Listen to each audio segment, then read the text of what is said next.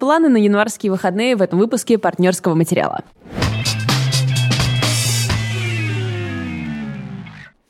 Привет, ребята. Это бонус. Это сообщение из прошлого на самом деле. Это же прошлогодний выпуск, а для них это уже другой год. У вас хлеб свежий, прошлогодний. Вот такие шутки вас ждут в этом году в подкасте «Партнерский материал». Ничего лучше, но и ничего хуже. Как тебе вообще мой заход? Ровно тот уровень качества, на который вы подписывались, когда выбирали наш подкаст. Короче, ребят, мы вам сказали в прошлом эпизоде, что мы сделаем за вас домашку. И мы ее сделали. И мы ее сделали. Мы обычно, для тех, кто вдруг почему-то решил, что это выпуск первый, который он послушает в нашем Жизни? каталоге, да. Обычно рассказываем про новинки кино и книг. Меня зовут Валя Горшкова, я рассказываю про книжки. А, Я Лида Кравченко, я рассказываю про кино и сериалы. И в этот раз этот выпуск будет не совсем обычным, он выходит в самом начале праздников, и он рассказывает, мы здесь будем рассказывать о том, что мы лично собираемся делать в эти каникулы, что я буду читать, а Лида что будет смотреть. Я, наверное, буду смотреть то же самое, что Лида еще. То есть тот момент, когда вы смотрите э, или слушаете этот выпуск, мы, видимо, уже все поглотили. все наши Поглощаем, мы в планы, да, мы в процессе, да. процессе. А, у меня на самом деле есть главная задача. Сейчас мы пишемся 25 декабря, и я все еще не смотрела Человека-паука. И первое, что я должна буду сделать, наверное, это посмотреть его. Потому что какое там восьмое место топа 250 кинопоиска, что-то типа шестое место топа IMDb Человек-паук. Какого хера? Что происходит? Я тоже хочу быть радостным зрителем. Я очень хочу его посмотреть, мне только для начала нужно посмотреть первую часть э, вот, этой, да. вот этого Первые две ты перезапуска. хотела сказать? А, уже две, да? Блин, Так, в не смысле, это столько, надо третья? навер- не столько надо наверстать. А, и она она. У меня, короче, есть сестра, и она очень двоюродная, она очень сильная фанатка. И, короче, в день, когда была премьера Человека-паука, у нее была супер классная история, где Ира спит, звонит будильник, она откидывает одеяло, и она там в костюме Человека-паука. Моя прекрасная 23-летняя сестра. Я просто, во-первых, сильно заобожала ее в эту секунду, а во-вторых, подумала, так, я должна познакомиться с Человеком-пауком. Подожди, а ты смотрела Человека-паука с Гарфилдом? Да. А Человека-паука с Тоби Магуайром? Да. Эм, Это моя самая любимая шутка теперь из Твиттера, там, где а, вот эта цитата из «Назад в будущее», ну, вам еще рановато, да вы еще не готовы к такому, но вашим детям понравится. И сверху приписка про третью часть Тоби Магуайром Человека-паука. Она сейчас завирусилась, а когда она вышла в рак в отражении, все такие, почему Тоби Магуайр такой странный? Почему он такой кринжовый? И Зумер такие, это для нас. Оставьте нам, мы сделаем из этого чертов мем. Короче говоря, мне очень нужно посмотреть Человека-паука, и если вы до сих пор его не посмотрели, то я не знаю, по каким причинам это может быть возможно. У вас есть некоторое предубеждение к Марвелу, всей этой супергеройской истории. Но я, наверное, посоветую вам поступить так же, как я. Отриньте все, посмотрите, сколько вокруг реально радостных людей. Мне кажется, что если Марвел смогли дать людям столько удовольствия, то давайте просто на секундочку перестанем быть брюзжащим Мартином Скорсезе. В конце концов, мы по таксисту ведь не сняли с вами. И просто пойдем и классно проведем время. Это я, мне кажется, больше себя уговариваю, чем вас на самом деле. Кстати, я знаешь, что у меня Человек-паук раньше был моим самым нелюбимым супергероем до тех пор, да, до тех пор, пока не вышел э, Человек-паук через вселенную мультик. Я его Потрясающе посмотрела и просто, просто такая, вообще. вау, офигеть, ничего себе. Кстати, да, вот вам еще плюс один вариант на то, что можно смотреть на каникулах, если вы вдруг не смотрели прекрасный анимационный фильм «Человек-паук через вселенной», который взял ведь Оскар, по-моему, да, за лучший анимационный фильм. Он точно номинировался, по-моему, все-таки взял, но я могу путать. Anyway, с Оскаром, без Оскара, это абсолютно классный мультфильм. Мне он очень понравился. А, мы будем чередоваться. Не знаю. Ну хорошо, ну давай тогда Пакетами. пакетами, хорошо. Киношный пакет. А, 31 или 30 декабря в цифровом релизе, я, правда, пока не знаю, на какой конкретно платформе, но я буду очень искать, выходит один из самых ожидаемых мной фильмов. Это дебютная режиссерская, кажется, работа Мэгги Джилленхол по роману Елены Ферранте с Оливией Колман в главной роли. Я должна что-то еще говорить? Должна ли я? Да, Хорошо. Кроме того, что я не смогу. А, награда э, Венецианского кинофестиваля? Почему ты не сможешь? Что, что, что? В смысле, я читала эту книжку, она мне так сильно не понравилась. Я знаю, но, но, может быть, эта книжка была создана для того, чтобы ее великолепно экранизировала королева Мэгги Джилленхол? Вот мне как раз хотела сказать, что я почему-то совершенно не была в курсе, что Мгм. выходит кино, потому Ты что... вообще это- читаешь то, что я пишу в чате? Скажи, пожалуйста. Да, но, видимо, я как-то... Ну, что-то про кино. Это А, не мое. не моя сфера, да, не знаю, почему я пропустила. А, да, я когда читала эту книгу, я было мне плохо от того. Она неплохая, вы не подумайте. Просто она Ты ее вроде сразу после трилогии, ой, квадрологии да, читала, да, да, она просто опять про сложные, про сложных людей, про сложных детей, сложных матерей, про этот какой-то болезненный, непра... какую-то Мгм. болезненную неправильность и несовершенство людей, написанное вот этим языком Ферранта, и читать это было так сложно. И я думаю, что если изъять язык Ферранта, а добавить визуальный язык, возможно, дело вообще будет иное. Я тоже, на самом деле, на это Интересно. надеюсь, потому что я читала вот эту книгу и еще одну книгу последнюю, которую я забыла, как называется, там, где тетка странная. Ты поняла, да, про что я имею в виду? Взрослые- Взрослая, лживая жизнь, что-то Лживая такое. жизнь взрослых, да. Да, и мне не понравилась ни, ни та, ни другая, но на этот фильм прекраснейшая критика просто. Когда вот он только был представлен на фестивалях, все писали, что Джиллин Холл просто супер, она проделала великолепную работу, она собрала великолепный актерский состав, поэтому так или иначе я это буду смотреть в обязательном порядке. Как и фильм под названием «Лакричная пицца». Это, ребята, мы дождались новый Пол Томас Андерсон. Наконец-то. Я уже думала, он просто меня не осчастливит никогда уже ничем. Но все будет классно. Только что чуть не сказал, раз только что не было фильма Андапа. Разве вы только что не ходили? Так, сейчас будет я как в меме. Запомни- запомните твари. Так. Уэс Андерсон, Пол Томас Андерсон, Рой Андерсон, а еще Андерсон, который муж Милы Йововича, который снимает бесконечные части «Обители зла». Так муж, я думала... А ты думал, Андерсон? При этом, Подожди, при подожди, этом... ты думал, какой Андерсон муж Милы Йовович? Тот, который Уэс. При этом я одновременно в голове держала тот факт, что Уэс Андерсон женат на Миле Йовович, но при этом я держала в голове, что Уэс Андерсон женат на... Блин, подожди, а кто женат на комедиантке? Пол Томас Андерсон, блин. Да камон! Он женат на Марии Рудольф. Я То не есть понимаю, я Мария плохо делаю Рудольф работу, мне замужем не за. Уэсом Андерсоном. Так, значит, в следующий раз вы увидите вот тут вот огромную маркерную доску, и я буду просто писать все схемы, кто с кем спит из моих любимых актеров, режиссеров и кинематографистов. А я все время с таким жаром поддерживаю этот диалог, который у нас с тобой часто возникает, что они такие да, приходят это просто моя домой. любимая самая пара. Что они совершенно разных миров. Нет, Пол Томас Андерсон — это чувак, который снял «Призрачную нить», «Ночь в стиле буги», «Нефть», «Магнолию», а, мой любимый фильм, из, эти все мои любимые фильмы. И плюс мой любимый фильм, название которого я забыла, «Любовь, сбивающая с ног». Это фильм, после которого я сказала, окей, Адам Сэндлер, ты можешь существовать в моем мире. Обожаю просто. Ну что ж, я посыпаю голову пеплом, я была очень тупой. Нет, ну слушай, Ну, такое я- бывает. Ну нет, я была реально очень тупой. Хорошо, это так же, как я, наверное, ну я уже была достаточно взрослая, типа мне 23 было, такая, а, так шахматы называются, потому что шах-мат. Мы с тобой на уровне, Валя, мы с тобой на уровне. Короче говоря, лакричная пицца — это... э, знаете, вот мне кажется, те, кто любит э, Пола Томаса Андерсона, знают, что у него есть там комедии в стиле там той же «Ночь в стиле буги», да, а есть у него не комедии. В стиле нефти, например. Это больше комедийный, э, комедийный проект. Тут просто тоже какое-то огромное количество известнейших актеров. Мне кажется, что а, думаешь, Уэс Андерсон такой, это я придумал это делать, это я первый так сделал, я всех пригласил. Но, тем не менее, э, тут вы увидите огромное количество разных очень знакомых лиц, от той же самой... Почему я назвала Майю Рудольф Марией Рудольф? Она ведь Майя Рудольф. Короче, от его супруги Майя Рудольф до, не знаю, там, Брэндона Купера, а, ка- а, Бенни Сефти, прекрасный человек, э, а, один из братьев Сефти, который подарил нам а, фильм, как он называется, «Неограненные драгоценности», лучший фильм прошлого года. Но в главных ролях тут двое молодых актеров, это их актерский дебют, и одну из них зовут Купер Хоффман. Кроме того, еще один фильм, который я вот только что посмотрела, но, скорее всего, он понравится большинству из вас. Вот тут очень странная история, потому что мы только что записывали предыдущий э, выпуск с патроновской части, в которой я как раз рассказывала про новый фильм Адама Маккея «Не смотри наверх».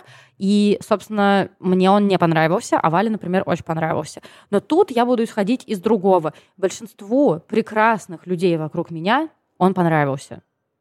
Поэтому выводы делайте сами, ребят. Ну, то есть много прекрасных, умных, замечательных людей сказали, что это хорошее кино, и это приятное времяпрепровождение. В конце концов, я тоже не жалела, что я его посмотрела. Мне было как бы кайфово. В конце концов, я была в компании с Леонардо Ди Каприо, Дженнифер Лоуренс, Тимати, мать его, Шаломе, Мэрил Стрип, Джона Хилл и еще россыпь приятных и красивых людей. И в том числе очень красивый мужчина по имени Тайлер Перри который, он, насколько я знаю, он же какая-то, он не актер, он какая-то известная просто да, фигура в да, Штатах. Да. И я помню, что я его увидела первый раз у Финчера в «Исчезнувшем», он там играл адвоката какого-то известного, который герой Бен Аффлека нанимает, и я такая, где вы скрывали этого мужчину все это время? Почему я только его увидела просто? Как лид порозовела. Просто он, он очень красивый, он очень хорош с собой. Ладно, все-все-все. Короче говоря, это сатира Адама Маккея про то, что двое астронавтов обнаруживают огромную, просто гигантскую комету, которая летит на... Астрономов. А? Астрономов. А это что? Астронавт. Да-да-да, про астрономов, которые летя... которая летит на Землю, и через 6 месяцев сколько-то дней она уничтожит все живое. Они идут с этим к президенту, точнее, президентке, которая играет Марио Стрип, которая играет Трампа, да, это все понятно. И она говорит, ну, классно, но давайте мы пока ничего не будем с этим делать, потому что у меня там выборы и все такое в любом случае вам будет интересно. Потому что Адам Маккей, безусловно, просто кричит на нас о том, что, ребят, глобальное потепление, через 40 лет все будет очень плохо. А мы такие, ха-ха, классный фильм. Было здорово. Наверное, это про корону. Но, кстати, я тоже сначала подумала, что это про корону. Я поняла, что это про глобальное потепление, когда я критику начала читать. И такая, блин, так это же Ди Каприо. Точняк. И последний в моей части — это сериал, который я уже сейчас смотрю, но из-за того, что он часовой, а у меня, несмотря на то, что я безработный, все равно почему-то очень мало времени. Если кто-то, так же, как я, решал устроить себе перерыв от работы, там, вот я, например, решила, что я два месяца не буду работать. Но если у вас была такая же ситуация, и при этом вы понимали, что у вас абсолютно нет времени, пожалуйста, расскажите мне, что с этим делать. Я устаю чуть меньше, чем раньше. Почему? Что с этим Просто делать? у тебя накопилось очень много работы. Я надеюсь, когда, ну, в смысле, дел, которые ты не делала, пока ты работала. Как только ты вырулишь на второй месяц, я уверена, ты такая, все, только деньги чтение и книги. Только чтение и кино, больше никаких планов на день. Да. Но, anyway, я собираюсь досматривать мини-сериал «Садоводы», это, а не знаю, можно говорить бенефис, если там два актера, наверное, нельзя? Бенефис дуэта, можно говорить? Неплохо. Как бы то ни было, в главной роли там Дэвид Хьюлис и Оливия Колман, и это просто блестящие британские актеры. Мне кажется, что даже если вы их не идентифицируете по на слух, по именам, как только вы их увидите, вы такие сразу это тот классный актер, с которым я смотрела тот классный фильм. И это история по реальным событиям о супругах, которые скрываются, они англичане, они скрываются где-то там в Британии, о, пардон, они скрываются где-то там во Франции, и, кажется, они убили семью жены и закопали на заднем дворе у них родители жены. Но они говорят, что вроде мы не убили. А им всем говорят, ну подождите, все указывает на то, что вы убили. Они такие, ну ладно, сейчас мы приедем сдаваться в Англию, вы нас возьмете в тюрьму, и мы расскажем, как все было на самом деле. Очень увлекательно, очень черно и очень в каких-то моментах смешно, и в каких-то моментах ужасно э, горько на все на это смотреть, но оторваться совершенно невозможно, буду досматривать точно. У меня на этом знаешь, как стало интересно, что нам так нравится смотреть всякие истории про убийства, да, и особенно если они основаны на реальных событиях, мы такие, что же там было на самом деле. Ты говоришь, вот, это типа там даже смешно. И я просто представляю, как родственники этой погибшей семьи такие... Ну, офигенно. Чё, блядь? Да. Смешно вам? Вы сделали про это смешной фильм? Ну, то есть есть какая-то меня вдруг она сейчас ударила по голове, какая-то этическая проблема с этим фактом, с фактом существования фильмов, основанных на реальных событиях. Да, слушай. Э, понятное дело, что это не... Я не первый человек, который об этом задумался. Наверное, есть какой-то консенсус. Я недавно об этом думаю из-за того, что я в последнее время довольно много, больше, чем обычно смотрю True Crime, я подумала о том, что должен быть какой-то, если уж мы так все теперь полюбили мета-приемчики, mm-hmm должна быть какая-то история именно про любовь к трукрайму и обвинение какое-то подспудное зрителя в воеризме и, может быть, даже там в каком-то подспудном желании видеть насилие. Это, знаешь, как, мне кажется, самый яркий пример этого не относительно Трукрайма, а относительно любви к фильмам про жестокость был у Ханеке в «Забавных играх». Он же снял сначала австрийскую версию, потом американскую версию, практически идентичную. Это история про загородный дом, семью и двух молодых людей в белых одеждах, которые туда под каким-то предлогом входят и э, мучают, пытают и в итоге убивают всю семью, включая там маленьких детей и вообще всех. И в какой-то момент Ханеке он нам это показывает, показывает, и в американской версии, я не помню просто, какой актер играл в австрийской версии, в американской версии там играл Майкл Пит, одного из мучителей, он просто смотрит в камеру и такой, типа, что смотрите? Ну, типа, нравится, да? Вот я кино, но вы тут смотрите, да, и типа, ну, не так, конечно, говорит, это я так интерпретирую его какие-то послания, разрушение четвертой стены, такой типа, ну да, это кино, но вы все равно это смотрите, да, и вы все равно испытываете все эти эмоции. Я такая, я чудовище. Спасибо. Спасибо, Ханке. Классно вообще. Давай книжкам.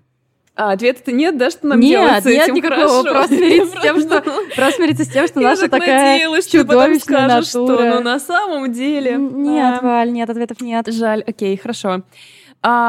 Я, как вы можете видеть, выбрала себе на каникулы трех толстячков, с двумя из которых я уже работаю.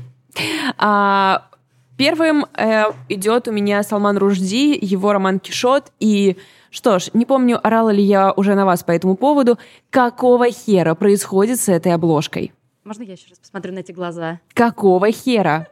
Почему внутри блестящей, сделанной из фольги буквы Q, расположена дорога асфальтированная, которая уходит ровнёхонько в глаза женщины, которая, кажется, снималась в сериале «Клон» или что-то подобное. Типа очень сильно накрашенной женщины. Но причем, ты знаешь, что я думаю на самом деле? Что изначально это же была... Ребят, если вы нас слушаете, если что, у нас есть видеоверсия, и, может быть, если мы не забудем, мы на видеоверсии сделаем тайм-код, момент, где мы орем на обложку. Э, Салмана Ружди. И Ружди? Ну, Не знаю. я вроде как Ружди говорю, как... Не знаю. Ну, короче говоря, то есть смотрите, тут же была как будто бы изначально хорошая, ну, неплохая обложка. Ну да, какая-то Какой-то этническая. ну, ковер, да. что-то, да. Ну, как бы нейтральная обложка. Но потом кто-то решил, мало. Мы добавим золотую букву Q, дорогу и женщину из клона. Но у Да, нас нет да. женщины из клона. Найди похожую. Да, а еще потом они, когда добавили букву Q, они такие, давай еще в ней дырочки сделаем по периметру, Идеально. чтобы было максимально нарядно. Кто вообще захочет брать в руки эту книгу, Вот реально. если просто не знает, вот кто такой реально. Ружди? Вот реально. Достаточно. Просто это... Посмотрите, как выглядит этот роман в Америке. Это стильное, это ироничное и так далее. Ладно, если бы я не ждала его очень сильно, я бы его ни за что не купила. Кишот вошел в 2019 году в шорт-лист Букеровской премии. Это история многоуровневого, многоуровневого вымысла, где у нас разрушены все стены между произведением, автором и так далее. Это история а, уже довольно пожилого, вышедшего на пенсию, ну не провизора, но вот этого человека из Америки, который ходит по докторам и продает им лекарства. Заставляет Торговый их представитель да, типа медицинский. Да, фармацевтической компании. То есть у нас, естественно, есть злостная фармацевтическая компания. Но он такой парень, а, простачок. И мы знаем, что какое-то трагическое событие произошло в его жизни. До этого трагического события он был начитанным, интеллектуальным мужчиной. Потом что-то случилось, он только смотрит телек и ездит из мо- мотеля в мотель по стране, продает эти лекарства.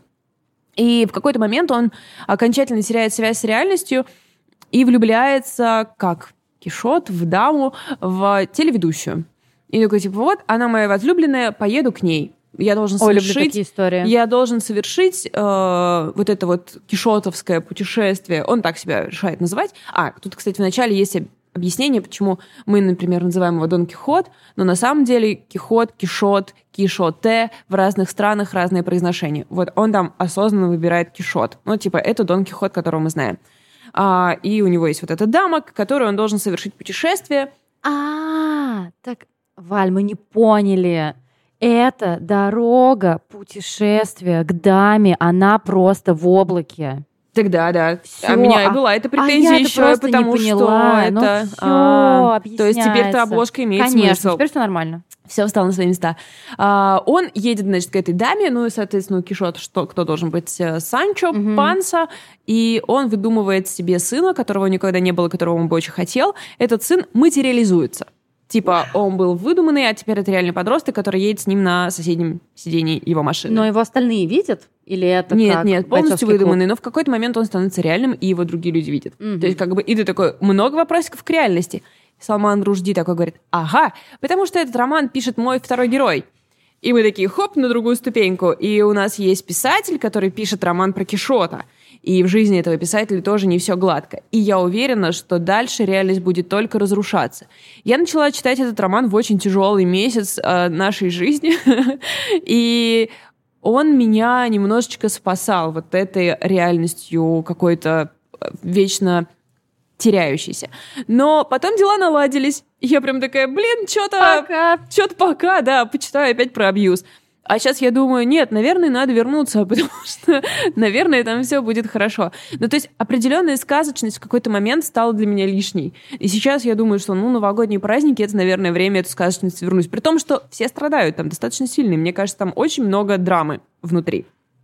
Я вообще не фанатка Салмана Ружди, и это, наверное, его первый роман, который я читаю в осознанном возрасте, и у меня на него большие планы, тем более, когда я слушала его интервью про эту книгу, мне очень понравились все его идеи, и мне не терпится их изучить, потом завернуть эту книжку в газетку и э, поставить ее на полку в нашей библиотеке. Нет, подожди, отдать ее мне, потому что я уже тоже заинтригована. Заинтригована? Да, максимально. Причем, знаешь, что странно? То, что все мои э, столкновения с Салманом Ружди как бы в медиапространстве, да. Короче, все интервью, которые я вычитала или видела, или еще что-то, я все время думала, блин, какой классный мужик, да он же Бриджит Джон снимался. Да. For real? Ты чё? Да, в тот момент, где они устраивают вечеринку в издательстве, и она что-то тупо шутит, и он там стоит, да, да ты ну чё? Ничего себе. И, короче, я всегда как бы издалека понимала, что он скорее всего, хороший парень, все с ним хорошо. Но по каким-то причинам я не читала у него вообще ничего. То есть это, знаете, как вот... Так же, как почему я не досмотрела «Клан Сопрано». Просто не почему. То есть я его смотрела, мне все очень нравилось, я на что-то приживалась и потом не смогла досмотреть. И теперь, когда я думаю, что мне надо досмотреть всего лишь полтора сезона, мне нужно все начинать сначала. Короче говоря, сигналь, как только «да», ты Нет, загуглила, я ты еще проверила? хотела... Нет, я хотела еще проверить другой факт про Салмана Ружди. А, как бы вы знаете, что за его голову назначена огромная Да, награда? да, и поэтому Есть очень скрывается. интересный, да, факт, что он просто живет с охраной, потому что э, исламские фанатики хотят его убить. Да. И против него были всякие демонстрации, и во время этих демонстраций погибли люди. И он какое-то время скрывался и даже жил не под своим именем. И у него есть роман, который тоже там про это немножко, но это, собственно, не он. Короче, э, вот это жизнь, да? Да, Но- и ты прикинь, сколько всего я про него знаю, но почему-то не читала. То есть это правда странно. Но у него всегда такие романы, знаешь, Роман Романыча. Вот и я всегда думаю, достаточно ли я хороша для того, чтобы читать Салмана Ружди? Да. Есть ли у меня янтарные бусы? Не знаю почему. Ну, как ты знаешь, я представляю себя какой-то умудренной Лид, женщиной. вот люди такие, мы достаточно хороши, чтобы сделать такую обложку для Салмана Ружди, а ты задаешься такими вопросами. Всё, Короче, всё, всё. да, ответ да. Следующий мой выбор — это... Валь такая интеллектуалка. Э, Это Мэгги Нельсон о свободе, четыре песни о заботе и принуждении. А ты не дочитала ее еще? Нет, нет, нет, я очень медленно ее читаю. Я ее не сдам в нашу библиотеку, потому что я ее всю исчеркала, потому что иначе я не могу сосредоточиться на ней. Это исследование Мэгги Нельсон о том, что такое значит, что значит свобода в современном мире. Она говорит о том, что правые себе присвоили свободу и говорят, что типа геи нарушают наши права за, на свободу. Потом э, левые тоже присвоили себе свободу. Просто знаю, кому подкинуть эту книжку. А потом еще и антиваксеры присвоили себе свободу и говорят, что вы не можете покушаться на свободу моего здоровья, а другие люди такие, минуточку, из-за того, что вы не прививаетесь, вы покушаетесь на нашу свободу Да. на здоровье. Э, И вот такую книжку она про это написала. Я считаю Мэгги Нельсон абсолютно гениальной женщиной, и она действительно очень круто здесь все выворачивает наизнанку. Я сейчас на песне про искусство, и там как раз про искусство, про культуру, которая у нас сейчас сложилась, о том, что... И очень интересно, там есть такой тезис, вот мне понравился из того, что сейчас, пока я осознать успела, что э, культура прошлого века оценивала своего как бы потребителя как эм, как бы скованного и немного ханжеского, и поэтому она его должна была пробудить и спровоцировать. А нынешняя культура, она видит своего получателя как человека хрупкого и скорее сломанного, которому нужно э, излечение. И, соответственно, отсюда же идет все вот это наше, что мы подходим к это называется параноидальное чтение, параноид ридинг, когда мы подходим к любому предмету искусства и думаем, это нацелено на меня. Мгм. Это Мгм. здесь для того, чтобы меня унизить, или это здесь для того, чтобы меня оскорбить. А искусство, оно такое, типа, я ни на кого не нацелена, сижу тут в вакууме и типа искрюсь. Вот, э, круто. Я на самом деле думала, что, может быть, мне не нужно читать эту книжку, потому что я послушала полуторачасовое интервью Мэгги Нельсон про эту книжку. Но оно было очень классное, и оно не про это. Поэтому я вам ссылку приложу, если вы захотите его тоже послушать. Еще, опять же, очень классно, не опять же, а в контр... Помимо в противовес. этого. А. В противовес. Так, Издательство «Корпус». А, No Kidding Press очень запарились с версткой, и здесь очень классная верстка. А, Я в бизнесе речи хорошо собираю слова в одно предложение.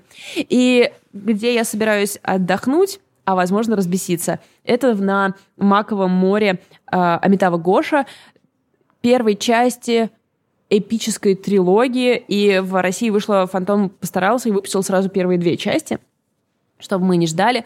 И здесь в общем, все описания, которые есть про эту книжку, они меня, с одной стороны, заводят, а с другой стороны, пугают. Потому что, с одной стороны, это то, что мне очень понравится, а с другой стороны, это то, что я могу возненавидеть. Э, Здесь, типа, много-много-много персонажей собираются на одном судне, и это много больших историй, которые пересекаются вместе. Здесь есть из критики Диккенс, диккенсовский сюжет, и ты сначала думаешь, хм, Чарльз Диккенс, люблю этого парня, а потом такая, сиротки. А, потом... Ну, с другой стороны, викторианская Англия. Да, да, да. Подайте пение. А, Бостон Феникс, цитирует э, Фантом Пресс. Это книга «Та еще редкая птица». Исторический роман под завязку, наполненный современной актуальностью и мелодраматическими поворотами. То, что я люблю и ненавижу. Это может быть все что угодно. Ты понимаешь, что это может быть как очень хорошо, так очень плохо. Так что я собираюсь узнать, что из этого спрятано в Маковом Уз- море. Что скрывается под на дне макового моря, ты хотела сказать? Закринжи... Закринжили финал Подбать сезона, эпизода. просто, да. Спасибо вам большое. Кажется, сейчас выключится видеокамера, но мы уже не будем ее перезапускать, а просто скажем вам спасибо и пока.